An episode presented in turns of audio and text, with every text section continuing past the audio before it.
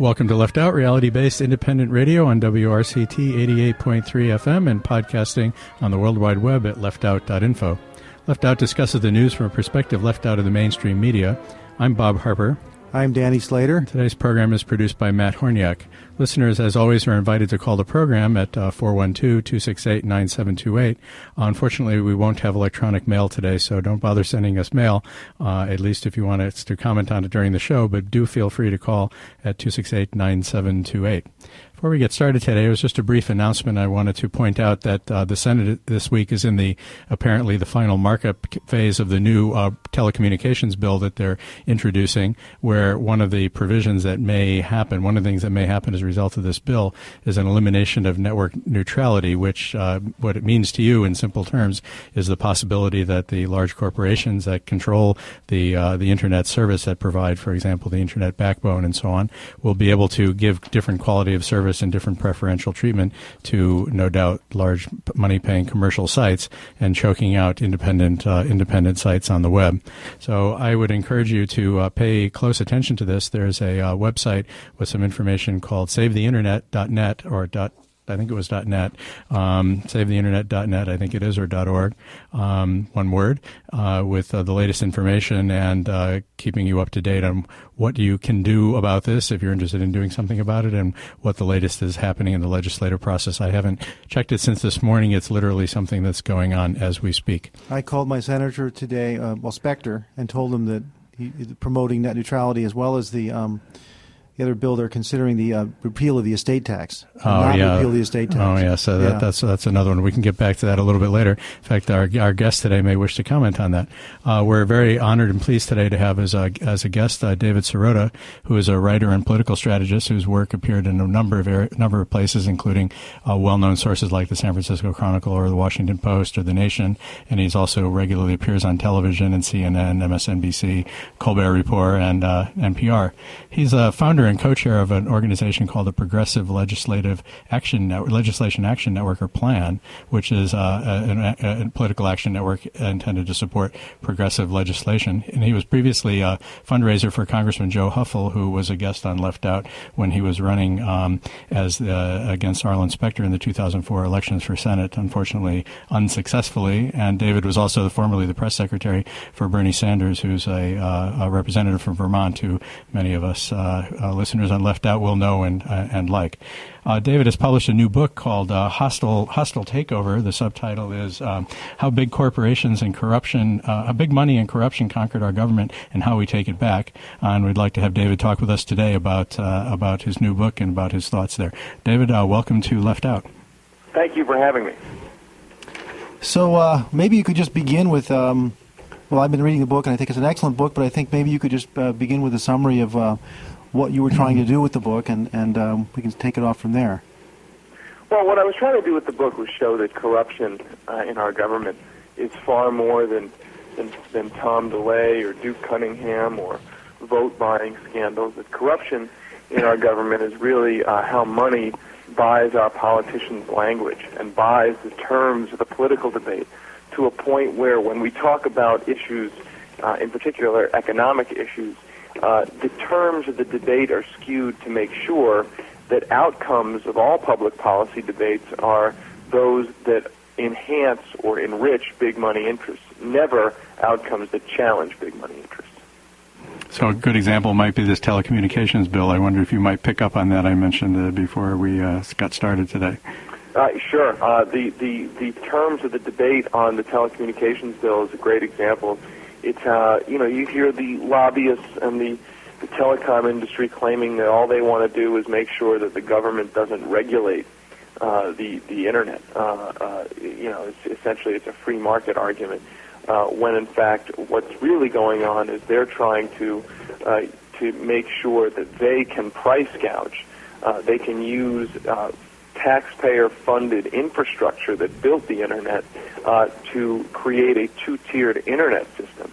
And so they want to make it a debate about quote-unquote free markets, uh, when in fact it's really a debate about whether our government should allow taxpayer-owned and funded uh, infrastructure be used uh, as a way for telecom companies to price gouge the rest of us.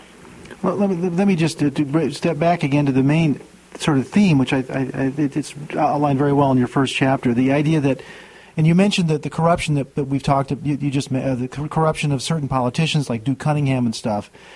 That that isn't really the issue you're you're focusing on. You're focusing on the sort of systemic, the systemic, the way the process works itself that we have become so accustomed to that it's not even considered to be corruption. It's, it's just it's the it's the, the ether of how things work. Well, the drug companies, of course, the drug companies are influencing the legislation about you know the healthcare system, uh, and that that's not even questioned. The, which in fact is an outrageous thing that they've taken control of all these these aspects. But yet somehow that's, right, that's, that's become right. oh, it's just normal. That's right. Business as usual in Washington D.C. is really corrupt. Uh, uh, it's legalized bribery uh, that has become mundane. So nobody really thinks about the implications of the drug companies writing the Medicare bill, the energy companies writing the energy bill, the credit card companies writing the bankruptcy bill. Well, they know they're more about it than to write those else. bills because they're, they give huge amounts of campaign contributions to lawmakers who then reward them with that kind of access. What's, what's really going on, of course, is that when we go to the gas pump and pay $3 or $3.50 a gallon, that has something – if not a lot, to do with the fact that the oil industry is writing our energy policy. When we get charged a huge amount uh, for, of interest on our credit card payments, that's because the credit card companies are being allowed to write interest regulations. Uh, so this corruption, this systemic corruption that has become business as usual, is very seriously affecting ordinary Americans' day-to-day economic challenges. So the uh, the credit card that you mentioned that that was uh, recently within the last year was passed uh, legislation of changing the uh, uh, conditions uh, for bankruptcy, making it much more difficult for individuals to file for bankruptcy and to vacate their debts. I wonder you might, might say a bit about that. I noticed you, you commented in your book about the, the, the nature, the origin of typical individual bankruptcy, and how this yeah, is yeah. affected by the this new legislation, re- relatively well, recent well, legislation. this legislation, how it was sold to the public, was really a case study in what I'm talking about. It was sold to the public as um, a measure to crack down on irresponsible people. The storyline was that uh, there are many, many irresponsible people who are who are burdening society and abusing bankruptcy protections. And so uh, the theory was we have to eliminate bankruptcy protections to stop these so-called abuse uh, abuses by irresponsible people. What the facts were, of course, is that uh, Harvard University has done extensive studies on the people who file bankruptcy, and most people who file bankruptcy, I think it's above 80%, file bankruptcy because of a death in the family, uh, skyrocketing health care bills, or a loss of a job. Uh, now, I don't qu- call that uh, necessarily irresponsible, and I don't think the lawmakers, if they were ever confronted with that, would have the nerve to call uh, those 80% irresponsible. But what they wanted to do was create a storyline that never never really delved into who's filing bankruptcy in order to do the credit card industry's bidding. The credit card industry uh, wants to be able to gouge people with high interest rates as much as possible. So they had to create a storyline that didn't just come out and say this bill is for is for us to gouge you. Uh, and what my book lays out is how that myth was developed, uh, how it was very well crafted, and how it was a lie. It's amazing. Uh, when that whole thing passed, I mean, the, uh, as you well know, uh, the credit card companies already uh, already charge you know extortionate interest rates. I mean, 18, 20 percent Right. is entirely common. And the point being, of course, that that price is in the the risk that they take uh, for people, the percentage of people who don't pay back. And yet, that isn't good enough. We now have to also indemnify them against uh, against bankruptcy. Right. On top of that, when, as David points out, from the point of view of the average person, the the amount of people who are just abusive in this is trivial. And at any rate, that kind of abuse is already fraudulent behavior. It's already criminal. I mean, you can't That's go. exactly that's that's exactly right. And the credit card industry is not exactly uh, uh, struggling to make money uh, when there when there were stronger bankruptcy protections. But perhaps most disgusting about that bill, of course, was how the bill simultaneously strengthened the bankruptcy protections for the very wealthy. Uh, the same bill that gutted ordinary consumers' bankruptcy protections included provisions, for instance, to uh, expand bankruptcy protections for those who have more than $2 million in business debts. So you can go tens of thousands of dollars into debt paying for, a, let's say, your health care bill uh, uh, and be charged 30, 50, 75% interest rates uh, and not be able to get any bankruptcy protections whatsoever. But if you're a corporate executive and you rip off min- millions of dollars from your employees and your shareholders, uh, you get to get more uh, expansive bankruptcy protections. You're treated better, and that's because, of course, the executives uh, uh, and the wealthy uh, have bought a seat at the table to make sure that they're protected while the rest of us are thrown to the wolves. So we're talking with David Sirota, who's written a new book called Hostile Takeover, and um, you can give us a call at 412 621 9728. So yeah, that's a very, a very, an excellent point, uh, um, and it's described uh, very well in your book. And one of the nice things about the way your book is organized is that you can quickly flip through the book and see um, uh, titles um, or I don't know, things, uh, sections in boldface such as lie colon. If you just pay your bills on time, you won't be punished. Uh, lies, uh, myth. Bankruptcy queens have it easy. Uh, myth. Government handouts are enough to prevent people from going broke. Uh, lie. You have to be irresponsible to go bankrupt. And so these are the kinds of the story, as you say, was was sort of laid out and and sort of regurgitated by the mainstream media, and um, the whole thing was sold by by by, the, by this method. Um, anyway, the book is is, is uh, very good in the way that it sort of simplifies and, and focuses your attention on these these these myths and lies. Uh, that if you read enough of them, and I don't know how you could continue to read them and, and and understand them and still go along with what's happening. Yeah, well, the idea is that some that a reader can be sitting there and watching television watching the evening news and hear one of these topics come up, uh, because this book co- covers, I think, uh, almost all the, the very big economic issues that ordinary citizens face, and that you can be watching the news or listening to the radio or reading the newspaper and see a politician or a pundit talk about one of these issues, and you can quickly flip to the section about that issue and see how you're being lied to uh, and what the motivation behind the lie is. Because there is a motivation. The motivation, again, as I said at the beginning, is to make sure that every outcome of every public policy debate is one or another policy that enriches and further uh, uh, further enhances the interests of big money, uh, often at odds with the interests of ordinary citizens.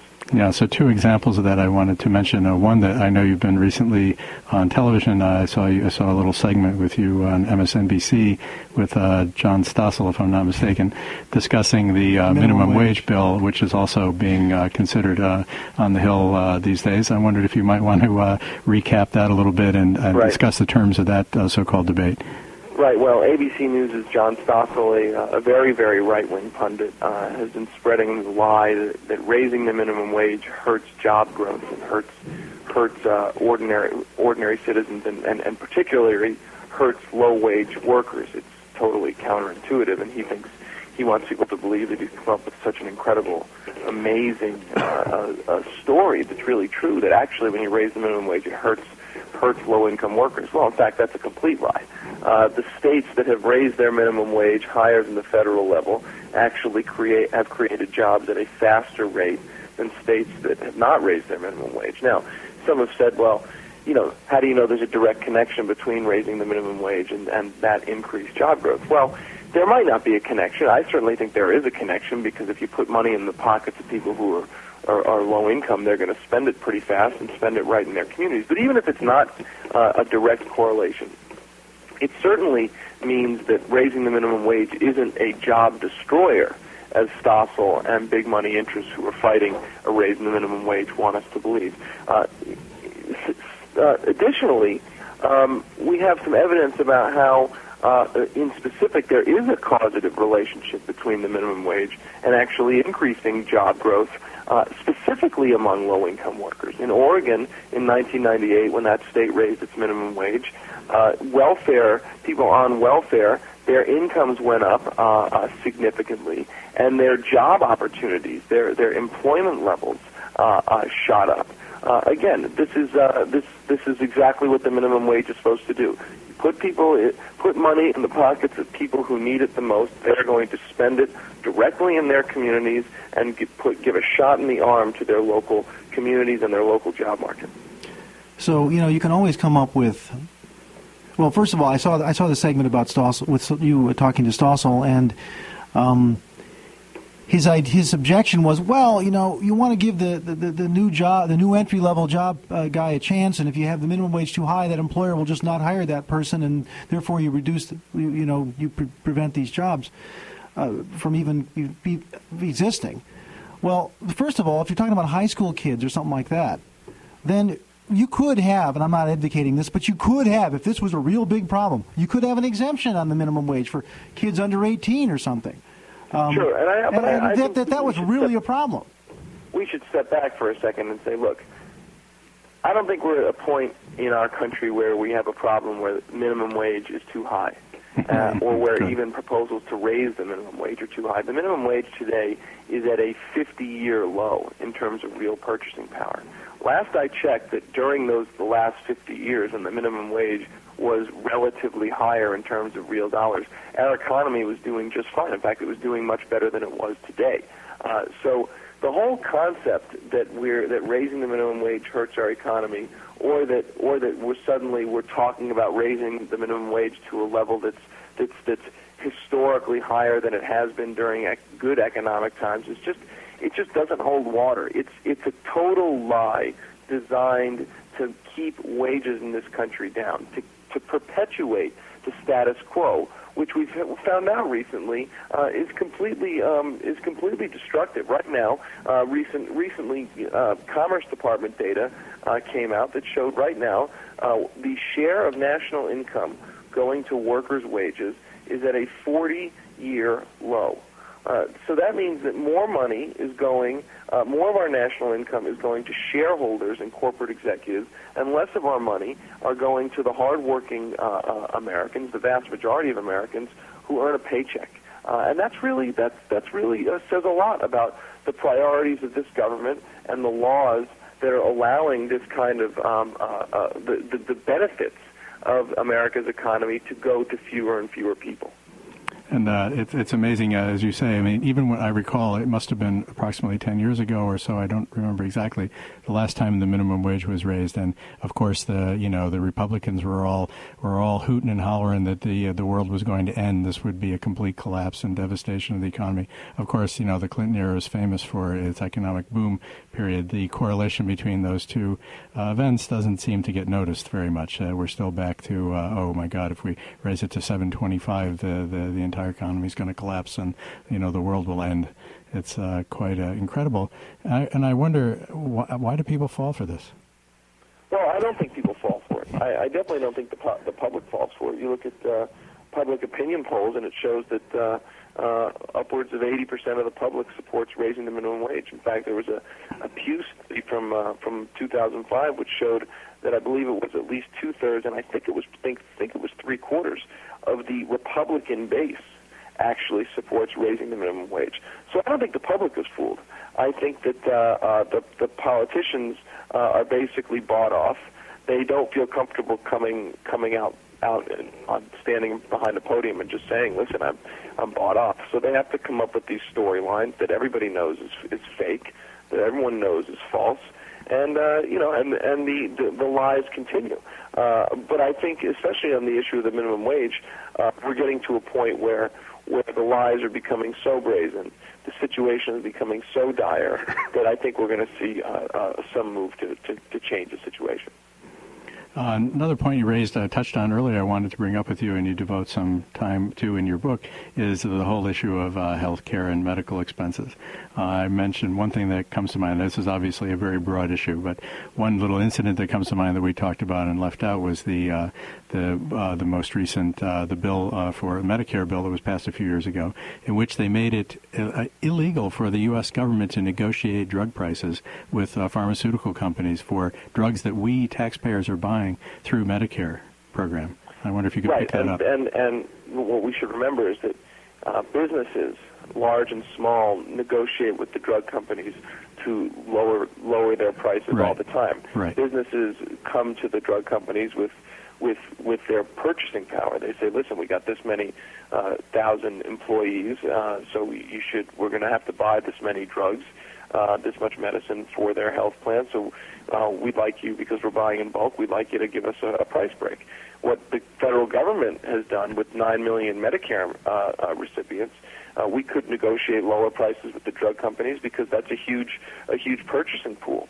Uh, but what the pharmaceutical industry made sure to do was insert a provision in the Medicare bill that actually prohibits the government uh, uh, from saving taxpayers money. It prohibits the government from using the same practices that every other business in this country uses, uh, uh, which is negotiating lower prices with the drug companies, so as to make sure that as much taxpayer money as possible is simply handed over to the pharmaceutical industry, an industry that spends tens of millions of dollars on campaign contributions and lobbying Congress. This was a brazen giveaway of taxpayer money to one of the wealthiest industries in the world. Uh, and it was, uh, it was, uh, you know, it happened in the dead of night, uh, and Congress approved it. Was that the Orrin Hatch thing? He, it was a secret. It was a secret who had put this in the bill, and then finally, somehow, that somebody revealed it. Was that Orrin Hatch who did it? Uh, no, that was a separate thing. That was a that was a that's another story that was Oh. detailed in my book about how Okay. how Orrin Hatch actually slipped in a uh, a patent extension Oh, right. uh, for I believe it was Claritin. Uh, uh, the the patent on Claritin was coming coming up for expiration so that it could be produced at a lower price by generic companies. And Orrin Hatch actually tried to anonymously slip in a provision to an unrelated bill that ex- that extended Claritin's patent. Obviously, a huge amount of money, a huge boon to to the company that produces Claritin. Uh, luckily, he was uh, he was exposed, but it shows you, it makes you wonder how many things are being slipped into these bills that we never hear about that that, that slip in without public scrutiny. Oh, for sure. But going back just for a moment to that drug bill, I mean, I think uh, listeners, I think many people I know who I've told about this, I think pretty much uh, don't believe me because, I mean, it's so shocking to think about this, right? That we are legally obliged to pay for medication, we taxpayers, to pay for medication. We, we, we're legally list price. obliged to pay whatever it is the drug companies want to charge us. Can you That's believe exactly that? That's right. And I- you know- exactly, literally what it does. It's, Yeah, it's and, totally and, you know, look, amazing. the, the drug drug industry price gouging has a long history in this country. Uh, back in 1996, um, and well, since well before 1996, we had a, a law that said when taxpayers fund the research and development of a of a drug, uh, Right. that when we hand over that research and development to the private drug industry uh, and the private pharmaceutical companies, that they, when they bring the drug to market, they have to reward taxpayers by offering it to us at a quote fair and reasonable price. Well, uh, in 1996, that provision in the law was revoked by President Clinton, uh, and so now, when taxpayers fund the research and development of a drug uh, and hand it over to the private pharmaceutical companies for bring for for bringing it to market, uh, we are now charged the highest prices in the world for those drugs. Uh, and you know, we fund right now one third. We, the taxpayers, one third of all medical and pharmaceutical research and development that goes on uh, through the National Institutes of Health. And again, we are rewarded for our investment by being price gouged with the highest prices for prescription drugs in the world. It is quite literally a form of robbery. Well, the, the argument they give, and you, you obliterate this in the book, the argument is that, well, they need these this money to develop new drugs. and Right, um, and we I- talk you know, about but- the but- amount of innovation and the amount of costs compared to compared to they spend more on PR and selling the drugs than- Marketing, marketing, uh, marketing. more on marketing than they sell than they spend on developing, much more. So, David, do you have Yeah, some agreed, facts but on even that? if you even if you even if you accept their argument that they have to they have to recover their investment, well, shouldn't taxpayers be able have to recover our their investment. Good point. But the the amount that they expend on marketing is extraordinary. Everyone knows this. Not, and I'm not just talking about commercials. Ask any physician what unbelievable boondoggles they get from the drug companies to go to you know fake conferences in the Caribbean or you know get tickets to any uh, you know to the All Star game next week or whatever. It's easy, easy, I easy, think they easy. cracked down on some of You know? those things. Now, now they give them now they give them pens and stuff, but they all, there was a really funny. They sponsor these fake conferences. That's for sure. Yeah. Okay. They Well, there was a funny thing on the Colbert Report, or was it Jon Stewart, where they had um, one of the correspondents. Um, they, they, they've been hiring beauty queens to go and try to, you know, Well, market sure, yeah. these drugs to the doctors. Well, the drug reps are famously attractive. they hired up the Miss Florida, and Yeah. this guy's interviewing her, and he's just like drooling. That's hilarious. it's very funny. But the thing is, on the cost of medical care, uh, maybe I should take a moment to uh, mention to our listeners we're talking to David Sirota, who's the author of a new book called Hostile Takeover How Big Money and Corruption Conquered Our Government and How We Can Take It Back. Uh, and you're welcome to call us as usual, 412 268 9728 268 WRCT. if you'd like to talk to David, we'd be happy to take your call. So going back to the, this uh, uh, issue of medical care, I mean, again with expense, there's some statistic I don't have at my fingertips, but you may, uh, which uh, compares the cost of health care in the U.S. to the outcomes, to our quality of health uh, of Americans uh, compared to, for example, other developed countries like Western Europe or Japan. I wonder if you could pick that up. Well, I don't have the stats directly in front of me, other than to say that, that in 2000, the World Health Organization looked at the overall health uh, and health systems of, of, of the world. And they ranked America number 36. Uh, we are led to believe we live in the best healthcare system in the world, and certainly is the best healthcare system for those who can afford it. But when you actually look at the system and how it provides for everybody, uh, uh, it it is a very very poor system. You know, one in five Americans right now uh, does not have any health insurance whatsoever. Uh, roughly one in three Americans are forced to go without health insurance uh, at least one time over over a course of two years. Uh, so this is not a system that uh, is providing good health care uh, in the in the whole in the in the holistic sense. In fact, one might uh, even one might even excuse me one might even say it's rationed.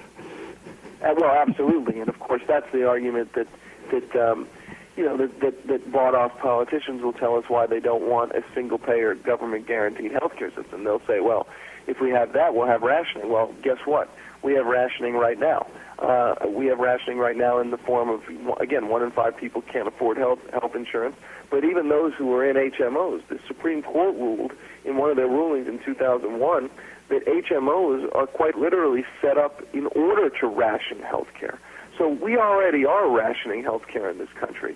Uh, and I would argue that a single payer government sponsored health care system is the only way for us, our country, to save money on health care and provide it to all citizens. Right now, the private health insurance company wastes, uh, I think it's uh, 20 cents on for every dollar spent on uh, healthcare administration, administrative costs, paperwork, uh, mm-hmm. uh, insurance companies talking to each other and negotiating with each other. And we all know, uh, you know, a, a, a single payer healthcare system. Let's just look at Medicare, which is a single payer system. Uh, their Medicare's administrative cost is four percent. Uh, so the question is, why don't we simply expand Medicare to cover everybody? Uh, we would, our country would ultimately save a huge amount of money. Uh, we and, and people who are in Medicare, by the way, polls show people who are in Medicare are far more happy with their medical care than people in the private system. Uh, and, and so you ask yourself, why haven't we extended Medicare to everybody? Well, because the private system is making a huge amount of money. Uh, you know, we heard recently that the CEO of United Health in recent years has made a total of $1.5 billion in personal compensation. He's the kind of guy who buys access to the political table and makes sure that there are there isn't real health reform because he's doing quite fine. Yeah, there was um, another interesting uh, quote in your book, um, or comment you made in the book about um, Dick Cheney. Whenever Dick Cheney has a heart attack or something, uh, he goes to a government hospital to get right. the best medical care. right. You don't hear the politicians the who, who, who berate, you know, quote unquote, big government health care. You don't hear them berating their own their own health care, even though it is it is uh, provided by the government. Right. So that's, that's because they make sure that their government health care system is well funded. Right. It also just point. shoots shoots uh, full of holes the whole notion of that, that, that you know you have to have. Uh, the corporations are the, have to run everything. They have to have free enterprise and competition to have something of high quality. That's right.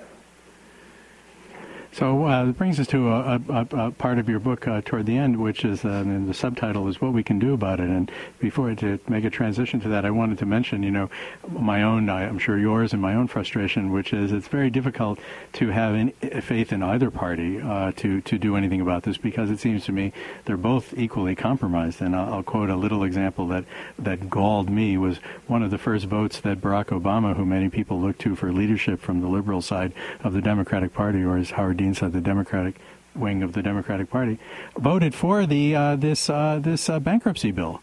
And I was totally. Well, he didn't vote for the bankruptcy bill, but he did he did vote for uh, there was an amendment that would have limited credit card interest rates to 30%, which is already a huge astronomical amount. He voted against that amendment. I see. Okay, that's probably my mistake then, because I seem to remember that it was.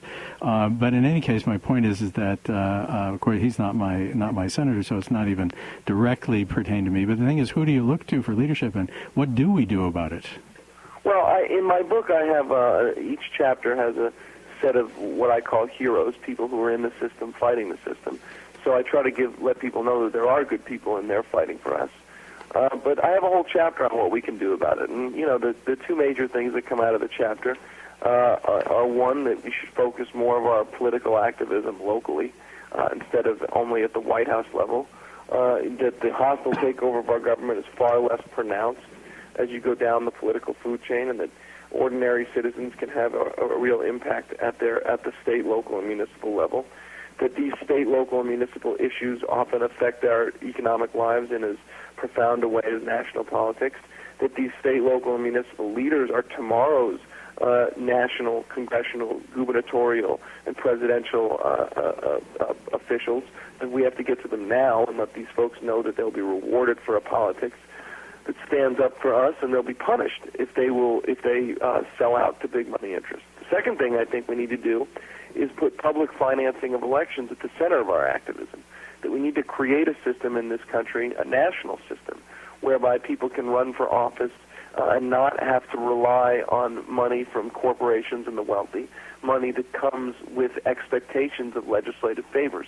We've got to give good people who want to run for office uh, a pool of resources to run for office where it doesn't come with expectations. It's not a liberal or a conservative idea. It's not a Republican or a Democratic idea you know, Maine, the state of Maine, the state of Connecticut, Democratic states, they have public financing. Uh, the state of Arizona, a very conservative state, uh, Bush state, uh, they have public financing. So, so this is an issue that transcends party. That uh, that I think uh, its time is due. Well, on that note, uh, I think we can uh, possibly uh, wrap it up then. Uh, David, uh, thank you very much for taking the time to be with us today on Left Out. We very much enjoyed having you as a guest. I want to mention to our listeners again uh, David's new book, Hostile Takeover How Big Money and Corruption Conquered Our Government and How We Take It Back, which I think I recommend highly to all of our listeners. Have a look at it. It's a very pleasant and easy read, and with all the information that you really need to, to garner right at your fingertips, so nicely presented, and you should take a look. David, David Sirota, thank you very much for appearing on Left Out. Thank you for having me. Okay, we'll take a brief uh, musical break and we'll be back in, in a couple of minutes. Uh, I think Matt Hill has music queued up for us, I hope. Well, welcome back to Left Out on WRCT 88.3 FM. We've been talking to uh, David Sirota, author of a new book called Hostile Takeover How Big Money and Corruption Conquered Our Government and How We Can Take It Back. It was a very enjoyable uh, period of uh, discussion with David. He's a very articulate person and he has a very, uh, very nicely put together book which will uh, provide a handy reference for a lot of uh, arguments on, on contemporary political issues. listeners are welcome to call us at 412 268 728, particularly when, when we have a guest. I wanted to mention that it's often difficult for us to break in uh, uh, immediately to take your call uh, uh because uh, the person is often talking and would rather let them speak and then we can jump in when we get the chance. As a matter of fact, we seem to have a caller right now, so caller, go ahead before the next uh, segment of the program. Hello. Hi. Hi. Welcome to Left Out. Thanks for calling. Thank you. I enjoyed the interview. I had to pull over and um, try to call him, but that's okay. I, ah, okay. You can probably answer my question. I was wondering if David Sirota's book addresses how our choices for natural health are also limited. Um, personally, I don't really want to get the government involved in uh, natural health uh, remedies and things of that nature because uh, I just don't trust the government mm-hmm. that way. And it's I can afford to uh, buy my supplements and buy good food and uh, go see a natural doctor. It that costs me less than buying health insurance. Well, and so that's how I work it, and I'd like to keep it that way.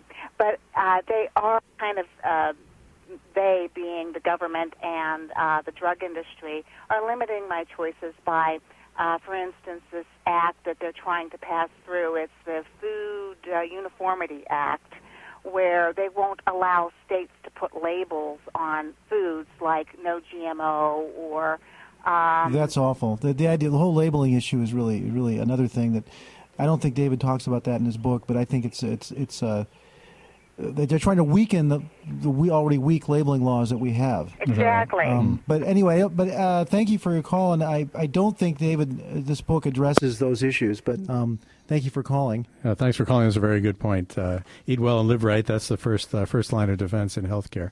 Uh, so we have a little news item here that I wanted to read to you from uh, Billmon's Whiskey Bar, a uh, press release from called Entertainment News Tonight. The Pentagon Channel today announced that the cancellation of its long-running TV series, the Abu Zarqawi Hour, saying that tonight's special effects extravaganza, in which Kiefer, Kiefer Sutherland and a team of secret agents trail the terrorist mastermind to his hideout and call in a massive airstrike, would be the show's last. The show, originally piloted in 2003 and found a regular place in the Pentagon Channel's primetime lineup in February 2004, replacing the widely panned sitcom Mission Accomplished, now in syndicated reruns on Fox News. The Abu Zarqawi Hour de- debuted to generally favorable reviews, with the New York Times critic Dexter Filkins praising the show for its imaginative storytelling and gritty realism. However, rating declined, ratings declined sharply in 2005, with many viewers complaining that the show's episodes, which frequently featured the death and or capture of Zarqawi's closest lieutenants, had become repetitive and unimaginative. Critics reacted particularly negatively to this year's four hour special, in which Zarqawi had obvious difficulty staying in character and was unable to properly reload and fire his Kalashnikov rifle. Although some critics defended the sequence as a daring experiment in Brechtian uh, alienation technique, most most panned the performance, saying it was extremely hard for the audience to believe that Zarqawi was actually a seasoned terrorist leader instead of a paid actor pretending to be a terrorist. Doubts about the show's viability deepened in April after Washington Post TV critic Tom Ricks questioned whether the supposedly spontaneous reality show was actually being scripted by its producers. Over the next few weeks, insiders say, Pentagon Channel executives determined that while the Zarqawi show still had a dedicated following of hardcore fans who would swallow any plot device no matter how ludicrous, the series no longer made commercial or artistic sense. It was also believed that the spectacular and upbeat finality might lure viewers away from Haditha, the controversial docudrama now airing on the rival reality network. Network sources say the Pentagon Channel is weighing a possible sequel to the Abu Zarqawi Hour, featuring an identical plot but a completely different cast. The network and Zarqawi have permanently severed their relationship, these sources added, due to irreconcilable creative differences. Pentagon Channel officials declined to respond to questions about a possible sequel, saying only that all options are under consideration, things related and things not. Mr. Zarqawi was unavailable for a comment. That's from Billmon's Whiskey Bar, uh, which uh, a press release that came out a couple of weeks ago that I thought I would pass on to you. I might also mention the related article, the, the review by Thomas Ricks that he refers to, uh, entitled Military Plays Up the Role of Zarqawi, which was dated April 10th, 2006. An important uh, article in which uh, it points out that the back in April, before all of the hoo-ha last week, about two weeks ago, about how uh, we have, uh, you know, dealt a death blow to the insurgency in Iraq, har har, uh, how the U.S. military, quotes, is conducting a propaganda campaign to magnify the role of the leader of the Al-Qaeda in Iraq, according to internal military documents and officers familiar with the program. The effort has raised his profile in a way that some military intelligence officials believe may have overstated his importance and helped the Bush administration tie the war to the organization responsible for the September 11, 2001 attacks. This is uh, April 10th, 2006. Um, my message here is pay attention, people. You're being, you're being conned yet again. Uh, Matt, was that a call on the line that you were saying? No, no call. Okay. So uh, have a look. We have uh, links to these articles uh, on the, uh, on the uh, Left Out website. Right. So the Zarqawi thing was Right. It was played in a very strange media. Well, I mean, that, that takes advantage of the. It puts together all these different things we saw about him. We saw yeah. the the strange video where he was shown ineptly, ineptly trying right, to. Right. That's supposed to convince us that he's some sort of terrorist god. exactly right. It, it, the whole thing was just yeah. weird. But the idea that this is somehow the linchpin of the insurgency, it's exactly like Vietnam. I mean, you know, it was every other week we were killing another general from the North Vietnamese army, and you know we were dealt them the death blow. It was the end of their the end of a, uh, the light at the end of the tunnel. Yeah. oh, absolutely. absolutely, absolutely, week after week after week after week, and uh, and so here we have another with the uh, the the end of the Zarqawi show. But you you'll notice, as Billmon accurately predicted in that press release, they've already started naming his supposed successor because you see the image they want to create in your mind is that there's this hierarchy and there's guys at the top, and this was the guy at the top, and they killed the guy at the top, and now there's a new guy at the top. They want to create the image that it's like the mafia or something, and yeah. I, in my own opinion, is a, a, uh, grotesque misunderstanding of what is going on here. I mean, we're occupying this country. There's an insurgency. We've created a civil war. The civil war is not going to end. Zarqawi is not responsible for the civil war. Zarqawi is a figure of no importance in the conduct of that civil war, and I predict will make no difference whatsoever of any kind to the violence that's going on in Iraq. And in fact, if you look at it, uh, it just today, yeah, 60 more people were killed. Soldiers are killed every single day. I mean, it just goes on and on. The bloodshedding is extreme and grotesque, and uh, and it's uh, it's just preposterous. But uh, as Billmon uh, pointed out, uh, there's a substantial audience of people, the hardcore fans, who will sl- swallow any plot device, no matter how ludicrous, and that certainly does seem does seem to be does seem to be true. So, so the lines uh, are still lines are still open. If uh, if you want to give us a call at uh, 412 268 9728. So, uh, well, you have some other things you want to. Well, yes. Sure. I want to talk about the while we're on this while we're on the subject. Uh, very pertinent is uh, some uh, recent uh, coverage I've seen uh, by Glenn Greenwald uh, on and the and, and PR Watch, which is the the Center for Media and Democracy, exposing fake news. So this is this is an, this is something that has been a growing problem in the U.S., which is the widespread use of what are called video news releases that are being being pawned off as news by typically by local affiliates of uh, large networks. And guess what? The largest networks are that are doing this: Fox News and uh, help me on this. Clear Channel, uh, cl- not Clear Channel, but uh, the ones. Oh, who MSNBC. Are, no, no, the ones who are who sponsored the who were promoting the anti-Kerry uh, documentary, uh, Liberty oh, Channel, yes, or what Sinclair. is it called? Sinclair, Sinclair. exactly. Sinclair. Yes. Between Sinclair and the Fox network, their local affiliates tend to be the prime offenders, but not, but they're not the only ones. So we have a link to a, report by the Center for Media and Democracy, uh, documenting the use of these video news releases, which are prepared um, by corporations and in some cases by the government, possibly the corporations on behalf of the government, are being prepared and are being passed off as straight news items. In fact, what they're doing is not only there there are various forms of the deception. One is to just play the play the VNR straight and not comment on where it came from and that it was bought and paid for, and that's why it's being shown. But some go even further than that to overdub the voice of their own local correspondent or to put in um, you know captions uh, claiming that this is uh, this is a news item that is produced by the local station, attributing to them when in fact it's nothing of the kind. In other words, it's a fraud. It's an absolute fraud. So in a ten, over a ten month period, the Center for Media and Democracy documented the television new, newsroom's use of 36 VNRs, video news releases, a small sample of the thousands that are produced e- each year. Uh, CMD identified 77 television stations from the largest to the smallest markets, including Pittsburgh, by the way. Fox News, uh, which is uh, Fox 53, I think it is, of the channel, was uh, do, is doing this, is, according to the Center for Media and Democracy. So it's not uh, it uh, affects us here at home as well as everyone else across the country. They identified 77 stations in small markets and large markets. In other words, this is not driven by the economic considerations of small markets. This is out and out propaganda, and this is corporate collusion to deceive and to deceive you um, as they aired these VNRs and related satellite media tours in 98 separate instances without disclosure.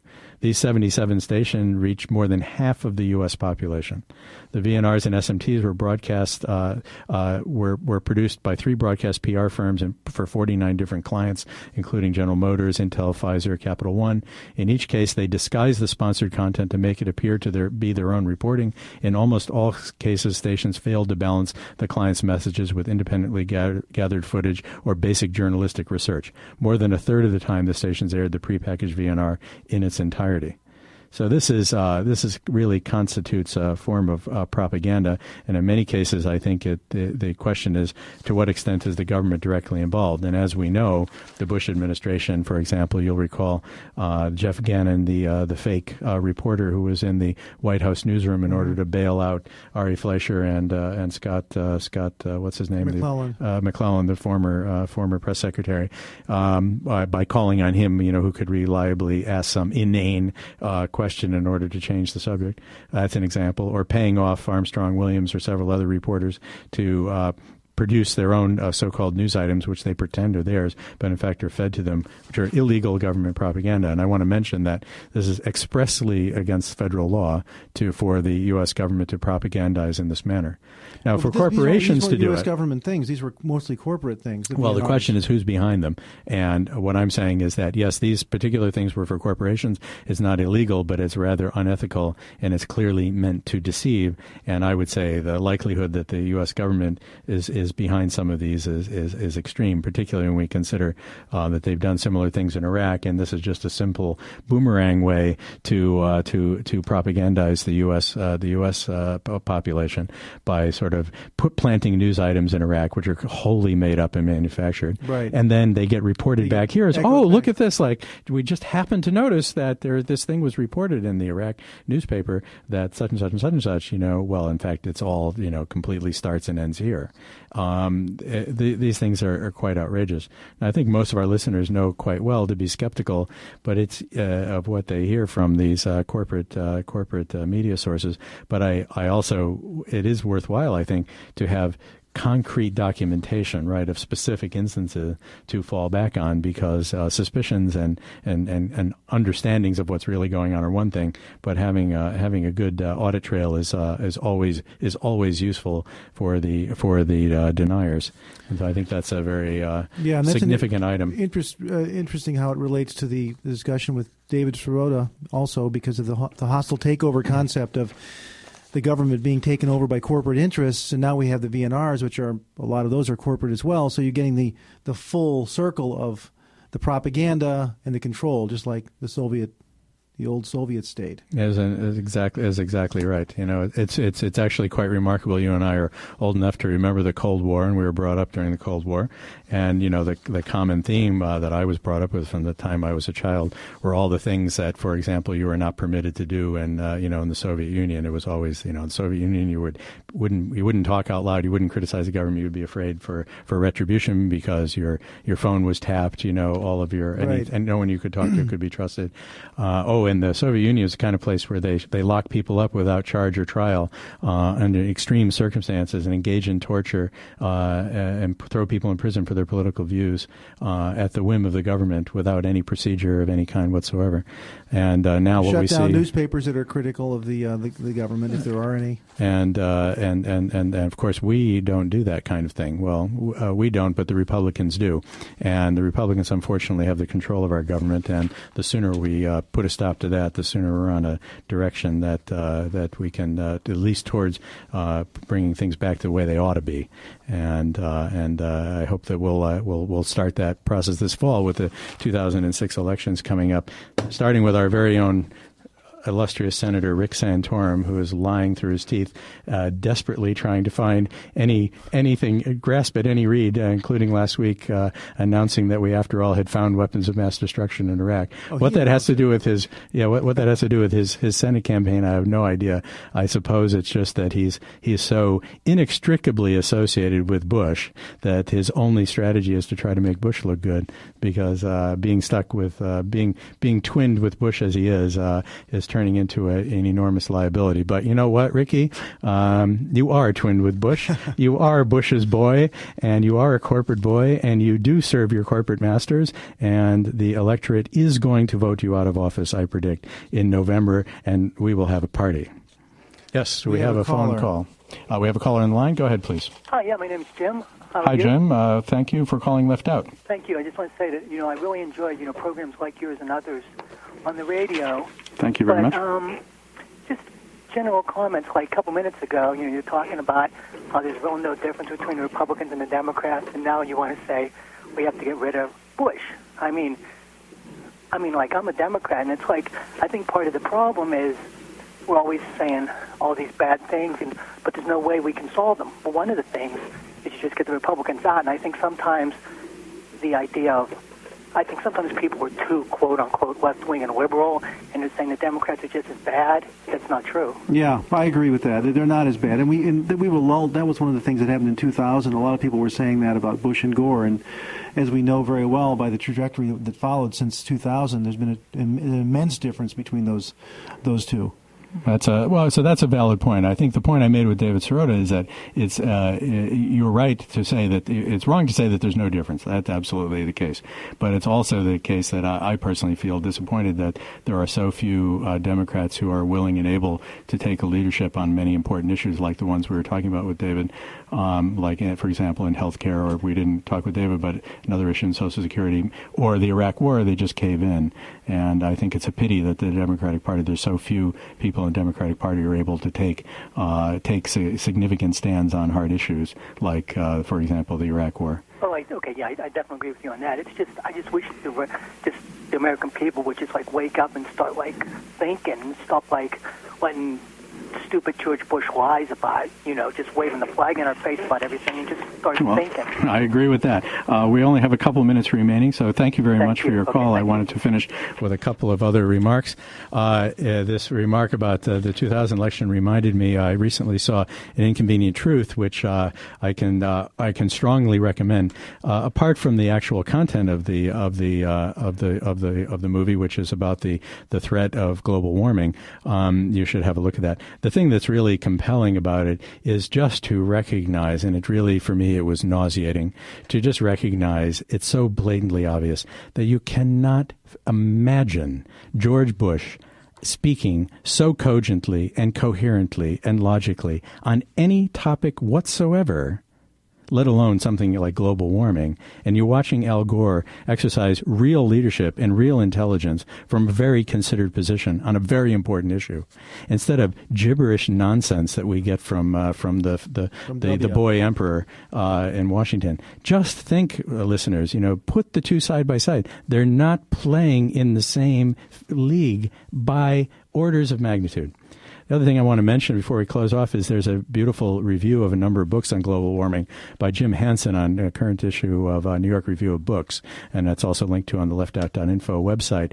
And he he talks about the overall issue. You may remember Jim Hansen is the guy who's a NASA climate scientist whose work was suppressed and distorted by this fellow uh, Cooney, Philip Cooney, who turned out to be a fraud, a lobby, who was a two-bit political the, uh, operative who was uh, overriding and trying to deny the facts and the science of global warming, as re- as uh, was uh, written by, by Jim Hansen because it was, well, as Al Gore has said, an inconvenient truth.